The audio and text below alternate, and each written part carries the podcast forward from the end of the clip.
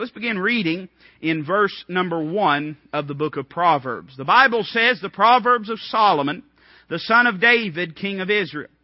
To know wisdom and instruction, to perceive the words of understanding, to receive the instruction of wisdom, justice and judgment and equity, to give subtlety to the simple, to the young man, knowledge and discretion. A wise man will hear and will increase learning, and a man of understanding shall attain unto wise counsels. To understand a proverb and the interpretation, the words of the wise and their dark sayings. The fear of the Lord is the beginning of knowledge, but fools despise wisdom and instruction. My son, hear the instruction of thy father, and forsake not the law of thy mother. For they shall be an ornament of grace unto thy head, and chains about thy neck. My son, if sinners entice thee, consent thou not. If they say, come with us, let us lay wait for blood. Let us lurk privily for the innocent without cause.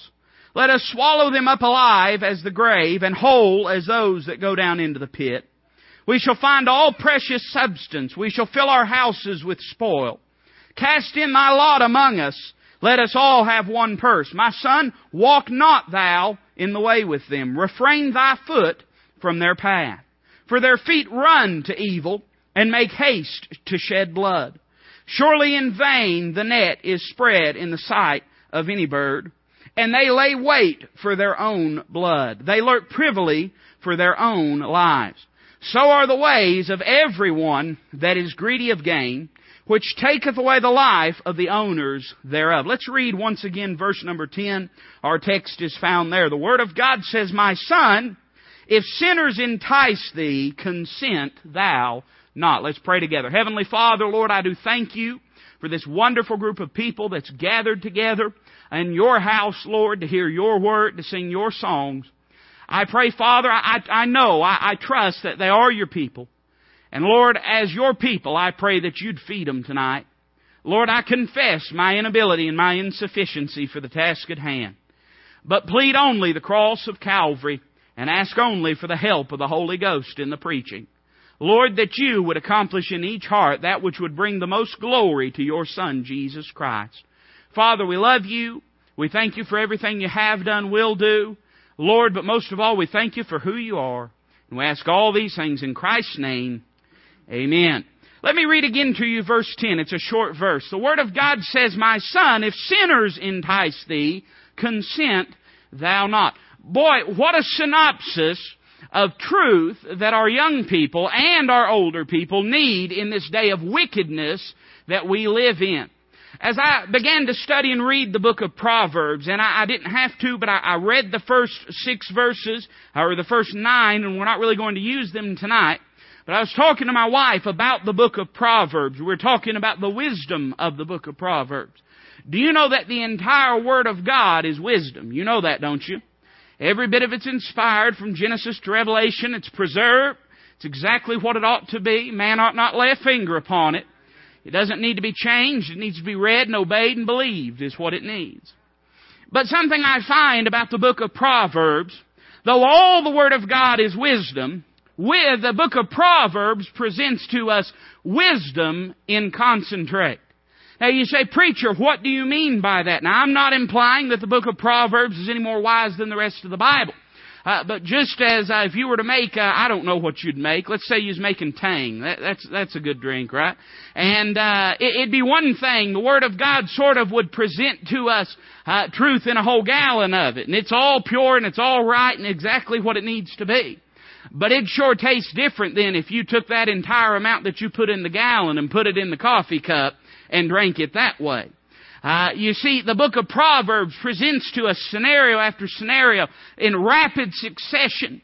There's no narrative for the most part in the book of Proverbs. Uh, there's no waxing poetic, as it were. I understand it's a poetic book, but uh, what you find primarily in the book of Proverbs is just Solomon, who was one of the wisest men to ever live, just making statement after statement that if it will be read and applied can radically change our lives from day to day. We find four chief purposes for the book of Proverbs. This isn't my message, but I liked it, and I guess you'll like it too.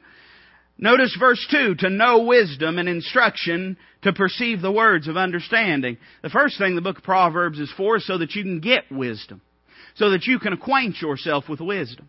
Now, all the Word of God will do that for you, but if you was going to start somewhere in the Word of God, and if your goal was to get wisdom from it, I'd recommend to you the book of Proverbs, as you sit at the feet of the wisest man, aside from our Lord and Savior Jesus Christ, the wisest human being, the wisest man that was not divine uh, ever to live, Solomon. You could sit at his feet and gain some wisdom. I'll tell you this right now, till we get ourselves under the preaching of the Word of God, till we get ourselves immersed in the Word of God, we're not going to get the help that we need. You've got to get there. You've got to sit yourself underneath it. You've got to listen to it before it's ever going to help you. Notice the second thing, to receive the instruction of wisdom, justice, and judgment, and equity. Not only to get it, but to grasp it. We've got, uh, excuse me, look at verse number two. I, I skipped ahead. I'm preaching more and faster than I intended to. Look at the second thing there in verse number two, to perceive the words of understanding. We've got to grasp wisdom. It's not enough just to get it, you've got to grasp it. You ever talk to someone, you could tell while you talked to them that their body was there. Uh, they might have been there in spirit, but their mind was totally somewhere else. Happens a lot with young people, doesn't it? Amen. You ever talk to someone and they had a blank look in their face and they were sitting there and seated under it? And I can say as a pastor, I don't say it to be ugly, but there's some times when I'm preaching and I can tell that some of y'all out there have checked out. Amen. I can tell it. I can see it on your face. You've turned the, you've turned the hearing aid off. You, you've got something else. If we could look into your mind, we'd see that dancing cartoon cow playing the ukulele. You've checked out. We've got to grasp it. We've got to understand the preaching of the Word of God. Nothing will help you more than to read the Word of God and try to understand what God's saying in His Word. Now, I'm not against commentaries. I'm not against books. God bless you. I got more of them than I know what to do with. But the greatest thing we can ever understand is the Word of God in the context of the Word of God. We've got to grasp it. Notice the third thing. I tried to preach this to you a second ago. To receive the instruction of wisdom, justice, and judgment, and equity. We've got not only to get it and to grasp it, but we've got to learn how to gain from it. You see, you can hear the preached Word of God. You can understand the preached Word of God. But if you don't apply the preached Word of God, it's not going to help you a bit. That's why we have so many folks that have grown up in church. I grew up in church. I'm not speaking ill of it. Uh, one of the greatest blessings in my life is that I did grow up in church. So I'm not speaking ill. But we've got a lot of folks that have grown up under the preaching of the Word of God. They have a lot of head knowledge. If you ask them, you could, you could play a Bible quiz game with them. Man, they get every single answer right. You'd ask them trivia about it. They know the truth of it. Uh, they, they've gotten it and they've grasped it, but they've never gained from it, because they've never learned how to apply it to their lives, or rather to submit to the Holy Ghost as He applies it to their lives. We've got to receive the Word of God. It don't do you a bit of good. You can sit in every church service from now till the rapture comes in every county, every state, every city, and every country in the world. But if you don't ever uh, view it as the examination room in which you are seated before the ever-searching eye of the Word of God, if, you, if you're always looking as it applies to someone else and not to your life, it's not going to help you. I fear that a lot of times we sit and we go, oh boy, preacher, that was good. That was good, preacher. That was good for them. Just not for me. Understand that God's aware of who'd be here. God's aware of what we need. And believe it or not, despite all my flaws, failures, and ignorance, occasionally God will give me the words to say.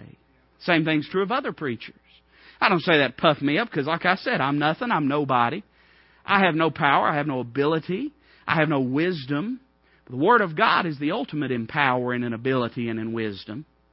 And we ought to learn to receive the Word of God as it's given to us, not just in the preaching, but in our devotional time when we sit down and open the bread of life. You know, lots of folks, uh, you know, how silly would it be if you was hungry and you went and made yourself a sandwich, constructed it together, put it on a pretty plate, sat it there and said, boy, that looks good, but never ate it.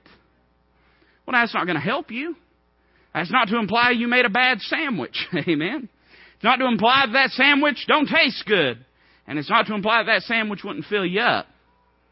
But when you don't partake of it, when you don't allow it to enter into your life, it's not going to do you any good. And then notice a fourth thing, then I'm going to preach. You don't know what I've been doing thus far. That wasn't preaching, but I'll preach in a second. Look in verse number four. To give subtlety to the simple, to the young man knowledge and discretion. Now, I understand this is talking about the purpose of the book of Proverbs, but I believe it could be said about us too. Not only to get wisdom and to grasp wisdom and to gain from wisdom, we ought to learn how to give wisdom to other folks. We ought to learn how to be a blessing to other people. One of the uh, one of the terms all the time that you hear concerning uh, society, and if you ever listen to talk radio at all, uh, you know, I'm about to the place in my life, it's not that I disagree with what they're saying, but them saying it ain't getting it done. We'd probably uh, be better off spending that time in prayer sometimes, wouldn't it? But uh, if you listen to them, one of the one of the terminology that they'll use all the time is the term consumer. A consumer. You're a producer, you're a consumer. And they'll talk about factions of society that, that they would deem as being parasitic and people that never produce anything. All they do is consume. They just get on the dole and live and consume and consume and consume. And I, I could care less about your political affiliation or even making a political statement tonight, but can I say that as Christians, a lot of times we're guilty of being consumers and not producers. We're guilty of coming in, scooting our feet under God's table and saying, "All right, Lord, feed me, feed me, feed me. Lord, I'm hurting. Give me encouragement. Lord, I'm suffering. Give me comfort." But never do we look around us and say, "Hey, what can I do to help encourage someone else to be a blessing to them and encourage them to continue steadfast for the Lord?" Uh, if you get wisdom, you'll also get the ability to impart wisdom to other people, to be a blessing to them, to help them, to encourage them. You'd be amazed the influence you could have in the lives of folks all around you. I don't care who you are. You're surrounded with suffering people. You're surrounded with people that are looking for an answer. And, oh, friend, we've got the answer if we know Jesus Christ as our Savior. So we ought to be able to give. We find the synopsis of the book of Proverbs. But it's interesting that in the admonitions and exhortations that are given in this first chapter, it's interesting to me that God would choose to take up so quickly the topic of sin in the life of young people. Now, again, let me say this applies to everybody, not just young people, but older people alike. But almost immediately, God begins to talk about sin. And let me put it this way, because I do believe that there is a, a chronological or a biological implication when He says, "My son." I do believe that these apply in a very special way to young people. But can I say that if you've been saved, you too are a child of God. Doesn't matter what your age is. And this truth applies to all of us. And as God would speak to His children, those that through Jesus Christ know Him, it's interesting that so soon He would begin to talk about the temptation of sin and its impact on us. I find, just as a short introduction, in verse ten, three truths. One of the truths that I find is that temptation is going to happen. I don't care who you are, you will be tempted at some point. And uh, if you're like me, it's not just at some point in the year or the month or the week, but it seems like it's every day. There's going to be a temptation come your way. Temptation exists. We might as well not ignore that truth, ignore that fact. Notice, secondly, temptation comes to the believer. "My son, if sinners entice thee." I don't know where we got this idea that's crept into a lot of folks that once they get born again, that they are somehow above temptation. I think that is a real quick, short way to find yourself uh, ensnared in temptation, is to believe that you're above it. I don't care who you are. You may be born again. God bless you. That's wonderful. I'm thankful that God saves us, and He saves us completely into the uttermost, and I'm thankful God saves us eternally. But that doesn't change the fact that in this walk of life, as long as we battle with the flesh, we're going to be tempted, even as believers. But then I find a third thing. I find that temptation not only happens, and temptation happens to the believer, but I find that temptation, now get this now, we're going to get your waders on, we're going to go into deep water. You ready? Temptation is tempting. Oh, I blew your mind. I, I, I felt that wind come through when that happened. Temptation is tempting. Oh, no, maybe not somebody else's temptation. But you see, therein lies the very problem. Is I don't care who you are, there's certain things that tempt you and certain things that don't tempt you. We always have a tendency to vilify the sins that don't tempt us. Aren't we hypocrites like that? Certain temptations that just don't appeal to us. Certain sins that we are not prone to, or whatever you'd like to say, however you'd like to describe it. And those are the bad sins. But you know, the sins that we're prone to, they're not sins. They're just mistakes, accidents, things of that sort. Uh, let me tell you something. The devil himself knows how to appear as an angel of light. So we better get in our head that the devil knows exactly what he needs to do to tempt us. He knows exactly what's tempting to you.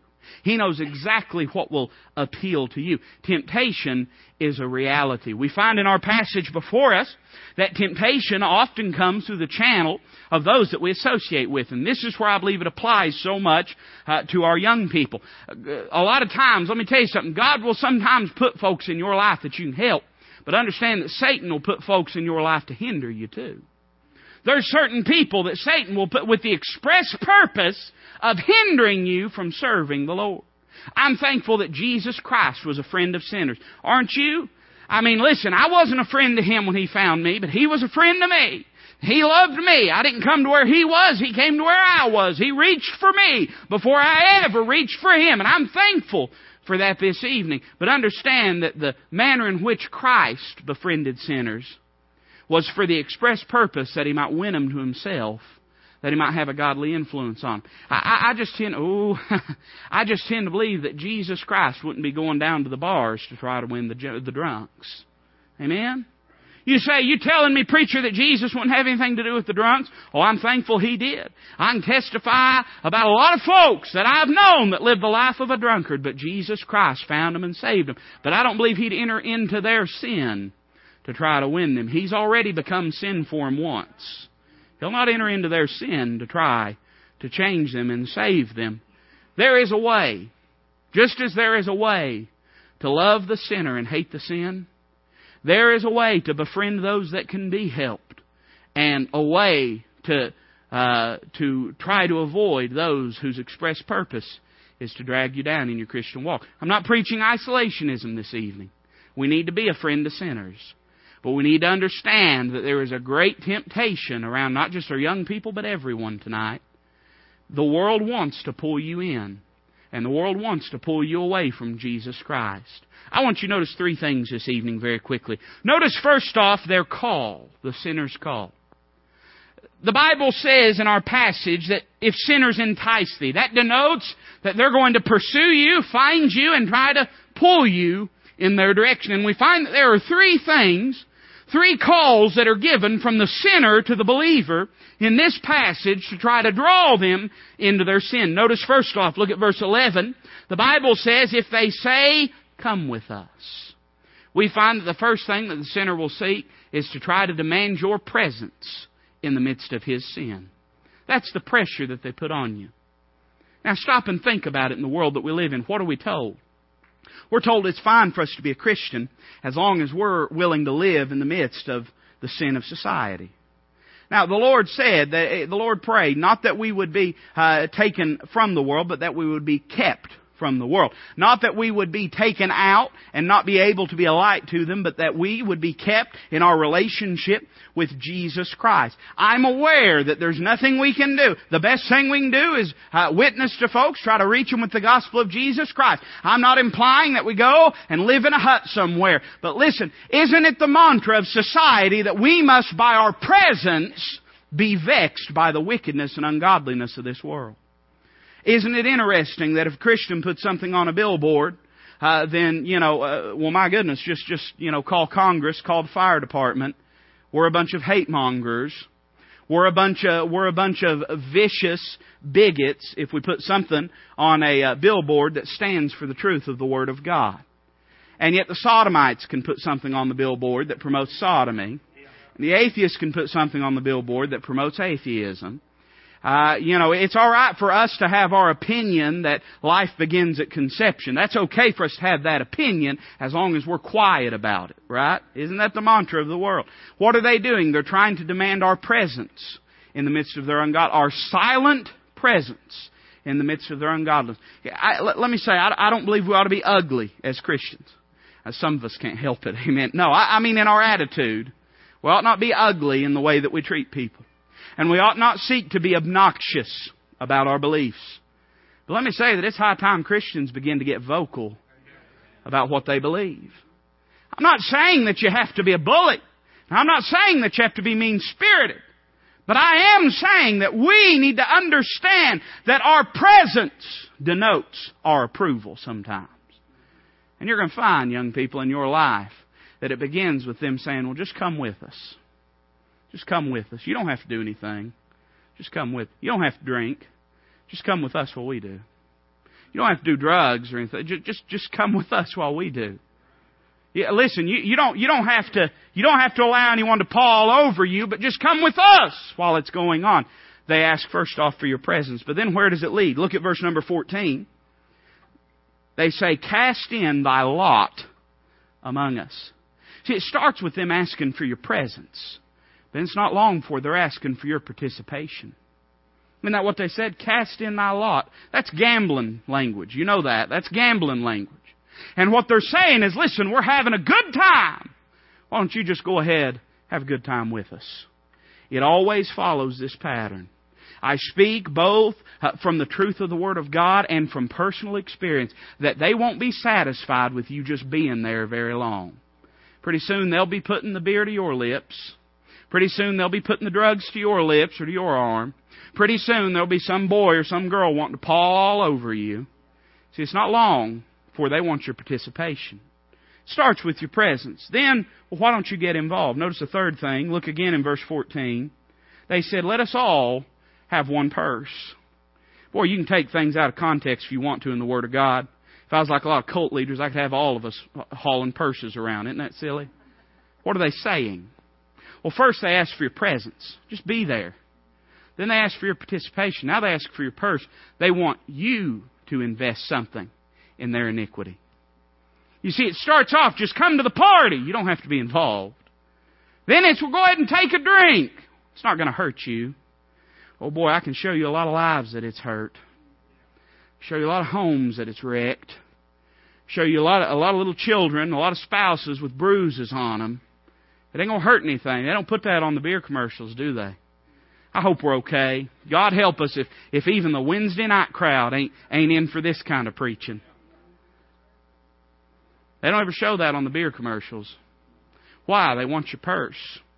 They want your money. They want you to invest. It's not just enough to take the drink that they gave you. Now they want you buying it. You see, they want you involved and invested in their sin. Notice first off their pressure. Notice secondly, look at verse number eleven, we see their purpose. They said, "Come with us," but to do what? Verse number eleven, look at the second phrase. They said, "Come with us. Let us lay in wait. Let us lay wait for blood." First off, they seek to conspire. Isn't that what it says? Let us lay wait for blood. You know what they're saying? They're saying, let's just act casual. But all the while, we've got a plan. Maybe I'm just preaching at teenage me tonight. But can I say that I remember a time when I had friends like that? Always scheming. Always sneaking. Well, I never thought I'd say it, because I used to be you all. I used to think, I'm not going to be that way. I'm thankful I am that way. But can I say that usually if, if it's got to be kept secret, you ought not be doing it. I would never thought that. I wish I could drag fifteen-year-old Toby to sit there. He'd look stunned. His mouth would drop. But I found it to be true. You remember that friend you had, always scheming, always coming up with a plan. Always coming up with something. They seek to conspire. But notice, secondly, look at the next phrase. Let us lurk privily for the innocent without cause. They seek to conceal. They seek to conceal. Did you ever have that friend that was always sneaking stuff home with you so their parents wouldn't find it? To conceal. Putting a different mask on. God help us tonight. When we, whether we're young people or adults, when we've learned to wear different masks in different crowds. Learn to play the games. I grew up in Christian school. Christian school kids are right next to the devil in terms of wickedness. Just being honest. I was a Christian school kid, man. They're hard as coffin nails. It's not that they're any better. It's they're better at hiding it. That was me. I was better at hiding it. I was better at sneaking because I had to be. You better be careful about those friends that are always whispering under their breath. You better be careful about those. And this isn't just young people. This is adults too, because I'm sure you work with them. I'm sure you deal with them. I'm sure you know them. You better be careful about the ones always trying to hide something. If they try to hide it, there's a good chance that there's a reason they're trying to hide it. Oh, we all come up with justifications, don't we? We all have reasons. And yet what is the picture before us? Let us look privily for the innocent without cause. The innocent without cause. You ever stop and think for a minute, maybe they're lurking privily for you, young person? Let me say that again. I'm not sure if we really got a hold of it. They're lurking privily for the innocent without cause. You ever think maybe it's you they're lurking for? I know they tell you that they're your friend, and I know they tell you that they've got everything under control. I know that they tell you that you're the in crowd. But we'll find out before we're done preaching tonight that their way leadeth to destruction, and it's took many a good church kid with them. It's took many a good church kid with them. Took many a kid that had a Bible on their nightstand. Took many a kid that was a straight A student. Took many a kid that had made promises to God. You ever stop and think maybe you're the one they're lurking for? Not only to conceal, but notice verse twelve. What does it say? Let us swallow them up alive as the grave, and whole as those that go down into the pit. Their purpose is not only to conspire and conceal, but to consume. To consume. Let me just say that I think a lot of the... I'm going to get in trouble for saying this, but I'm, I'm so deep in trouble most of the time anyway. I don't even, I feel funny if I'm not in trouble. I think a lot of the bullying stuff that you see is nonsense. Kids, kids are they, they kids need to understand how the world works. And I'm not advocating it, but I think a lot of the bullying stuff is nonsense. But by the same token, there, there, there is a spirit that goes along with that. Now, I'll confess to you, I was guilty of it at times growing up. I was guilty of it at times growing up. I could I could pull young people in before you now that are around my age that I, that I would need to apologize for because of the way that I behaved. But let me say that that crowd is a crowd you want to stay away from. That crowd that's looking to consume others has no care, no concern, no compassion whatsoever for the needs, for the spiritual condition of those around them. And we all meet them. You know how we meet them? They're the cool kids. You say, oh, good, preacher, you're talking to the kids. I can just I can check out, you know. No, no, because here's the reality. They're the successful person that you work with. I'm not saying all folks that are successful are that way.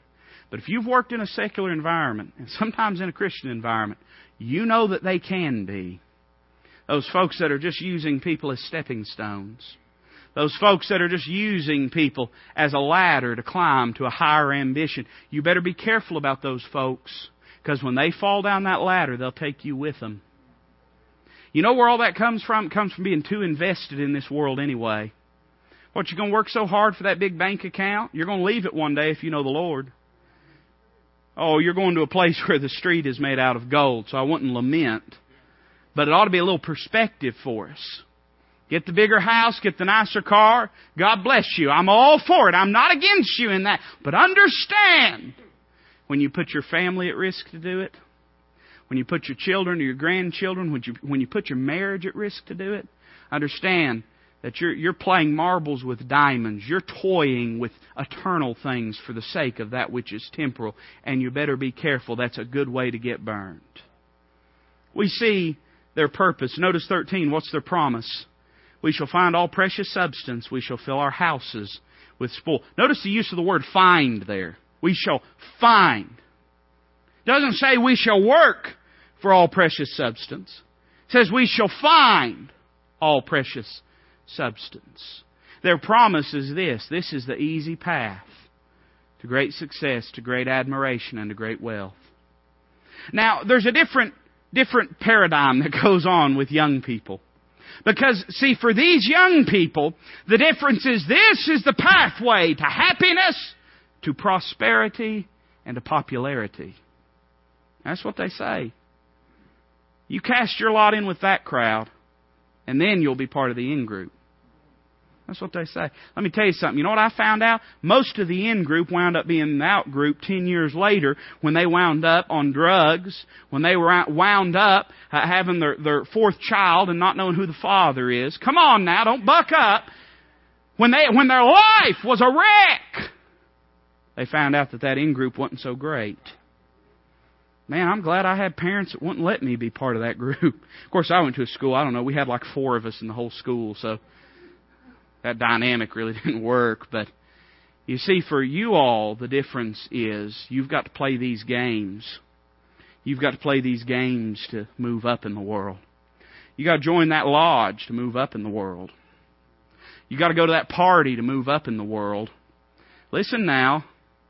You, you've got to partake in their iniquity if you're going to move up in the world. You've got to lose some of them morals to move up in the world. You, you've got to use the same language they do. You've got to partake in the same things that they do. And if you'll just do these things, you won't have to work for it. You'll just find all precious substance. We find that the devil only has plastic pearls and plug nickels. The devil can never deliver on a single promise that he ever makes you. Notice not only their promise and their uh, their purpose and their presence or their pressure, but look at the next thing, verse sixteen. The Bible says, "For their feet run to evil and make haste to shed blood." This is the beginning where he talks about their conclusion. He's spoken about their call and the pressure they put on young people and older people alike. But now the wisdom of Solomon is going to open the window to see what the end of those people are. And notice the first thing that he denotes about them is that they're destructive. They're destructive. Can I put it as simply as I know how? They're fine as long as you're not in their way. But buddy, they'll throw you to the dogs when you get in their way. I got some adults shaking their head because they were a part of that group at one time. They know. They know. They're like those friends in a far country. And as long as the money don't run out, you're their friend. But let the money run out, you'll be in the pig slop. Their feet run, run to evil is what it says. And make haste to shed blood. That crowd that's pulling you so hard away from your church, it's pulling you so hard away from your family, pulling you so hard away from your Bible and from your Savior, it won't be long before they throw you under the bus, because that is their nature. That's their nature.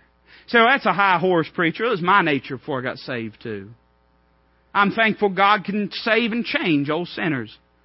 But understand that except for the grace of God in their life, they're going to do the same thing that sinners have always done. They run to evil. Isn't that a picture we see? Turn on the news. Doesn't it feel sometimes like when man's given the choice between right and wrong, he always chooses wrong? That's because he does always choose wrong. Because he's lost. He's unregenerate. He has no capacity to do that which is right. We find at their very core that they're destructive. Notice, secondly, we see they are deceived. Verse seventeen. Surely in vain the net is spread in the sight of any bird. Let's stop and use a little common sense here. The Bible's a common book in a way, and common sense will straighten out a lot of the theological quandaries that people propose. What's it saying there? It's saying if you're going to catch a bird in a net, don't let the bird see the net. That's, that's hillbilly right there. If you're going to catch a bird in a net, don't let the bird see the net. What is the truth he's teaching? Look at verse number eighteen. And they lay wait for their own blood. They lurk privily for their own lives. In other words, the hunted is going to become the hunt, or the hunter is going to become the hunted. In other words, they think that they're going to catch everybody else, but at the end, they themselves are the ones that get caught. Oh man, I, I wish sometimes that I wish for young people we could just sometimes take them through a gallery of the heartaches of life, so they could see what sin does. I wish sometimes they could see. Young people, the only folks that you see sometimes being around here is the ones that made it out. The ones that made it out. I don't know if you remember, and I, man, I'm just trying to follow the Holy Ghost. But do you remember in Genesis fourteen? Me and Brother Nick were talking about this the other day. You remember the battle at the Vale of Siddim? And you remember the kings of Sodom? And other kings had gathered there to battle. It was a place of slime pits. This world is a place of slime pits, young people. They'll suck you in. The Bible says there was one that had escaped. One that had escaped. That's one that had escaped right there. One that had escaped. It's one that had escaped right there. That's all you ever see. You see the ones that can stand up, lift their hands to heaven and say, "Thank God I'm not what I used to be." But ask them to show you the yearbook sometime. Tell you about the ones that didn't make it. Tell you about the ones that didn't escape. Tell you about the ones that wound up in, in that that wound up in uh, old folks' home with their their brains so fried through that they can't think, when they ought to be enjoying a family and grandkids. The ones that wound up in a grave at an early age. I'm saying this is a real danger. You only see the ones that escaped. You don't get to see the ones that didn't. They're deceived, young people and old people. You can choose which group you're in, because I'm talking about both of them. They're deceived. They think they're going to get rich quick. They think they're going to be popular quick. They think they're going to get ahead of the thing. They think they're going to live their life, enjoy themselves, and get out before it wrecks them. But you see, the net is spread in vain in the sight of any bird. They can't see. They can't see. Notice not only they are destructive and deceived. Look at verse nineteen. The Bible says, so are the ways of everyone that is greedy of gain, which taketh away the life of the owners thereof. If you underscore, underscore the phrase, everyone. Not only are they destructive and deceived, but you mark her down, they're dependable. They'll all be that way. They'll all, I know you think you're going to help them. And listen, if God puts someone in your path, you can help them. But I, I, I'm too mad at the devil for wrecking young people. And, and I, I'm, I'm too fed up with sin to, to, to wear kid gloves on this issue. I understand that there's some that need help. But understand that's your own life you're gambling with. It's your own kids or grandkids. It's your own, it's your own nieces and nephews. That's who we're gambling with tonight.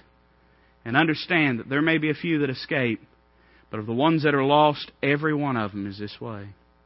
They put on a smile. I get it. They swear to be on your side.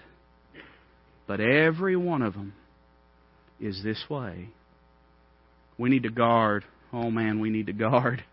We need to guard our young people, and our young people need to guard their own lives. How do we do that?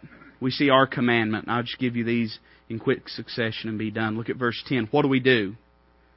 My son, if sinners entice thee, consent thou not. First off, folks like that, we're not to favor them. Now, don't misunderstand me. I'm not saying we're not to try to reach them, but we're not to favor them. What does it say, consent? You know what that word consent literally means? It comes from the same word uh, that means breath, and it means silence. Silence. Like I said, I don't believe God intends for us to be obnoxious, but I do believe God intends for us to be vocal. And young person, it's okay to not be okay with sin. It's okay. It's okay to not be okay with sin. That's all right. It's okay to have a problem with sin. I'm not saying you have to be a goody two-shoes, although I'd rather be the goody two-shoes than the one that winds up wrecked. But I'm not saying you've got to be a goody two-shoes. I'm not saying you be obstinate or arrogant. I'm not saying you look down your nose. But I'm saying you don't have to have your presence in amongst those sinners and to keep your silence. It's okay to take a stand. It's all right to say, hey, I'm not raised that way. The Bible doesn't teach that. I'm not okay with that. It either stops or I leave. That's okay. You could probably point to a lot of drug addicts and drunks wish they had said just that very thing at one point in their life. Because it all begins. It all begins with one hit, with one needle, with one drink. It all begins with that one moment. And I promise you, if they could roll back the footage and stop at that moment, take a simple stand in a small way and say, hey, I'm a Christian. I don't have anything to do with that. I promise you they would. We see we're not to keep our silence. We're not to favor them. Look at verse fifteen. My son, walk not thou in the way with them. Not only are we not to favor them, but we're not to fellowship with them. Now again, I'm not saying we don't try to reach them. But the picture here is someone that has gotten to be a, a buddy, a bosom buddy, a friend, a confederate, and has began to walk with them. Solomon says it's in your best interest to not walk with them. I believe, young person, if I had any questions about somebody, I'd just try to be kind, I'd try to be compassionate, but I'd also try to keep my distance. You've got one life. One. One. You've only got to mess up one life, and you've messed it all up. I understand you don't just mess up one life. You mess up your kids' lives, and uh, you break your parents' hearts and your grandparents, and uh, break your preacher's heart and things like that. I'm aware of that, but I'm saying one life, one life. I believe I guard it carefully. There's no amount of popularity. There's no amount of prestige. There's no amount of adoration that is worth wrecking your life. I believe I'd just walk a different path, don't you? So, some of these older folks that, that, that were some that had escaped, they wish they had walked a different path. Oh, I know, it's very glamorous. And I, and I don't misunderstand me. I don't think people try to glamorize it. But sometimes it's very glamorous to speak of what we were and how God saved us. And I think we ought to talk about it. But we need to understand that sometimes that looks different to young eyes.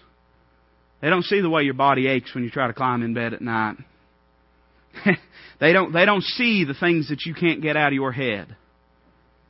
Sometimes I wish they could. Because they'd understand that that friend was not worth it. They'd understand that that relationship was not worth it.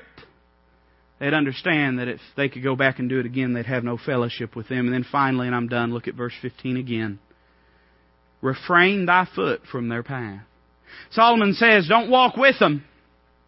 But not just don't walk with them. Don't walk their way even without them.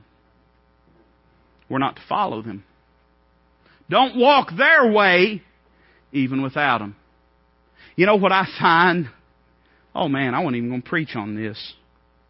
You know what I find? I find a lot of the contemporary movement is walking their way but without them. Well, you know, listen, we'll change a few words. We'll... We'll change a few things. And we'll walk that same path. We just won't walk it with them. The Bible says to refrain your foot from their path. Don't even cross that path. Don't get anywhere near that path. Don't walk parallel to it. Get as far away from it as you can. Because we've got this one life. What are we going to do with it? A lot of people, and some of them even in this room, wish they had made some of those decisions when they was your age, before they made a lot of the mistakes. So I say to you tonight, my son, if sinners entice thee, consent thou not.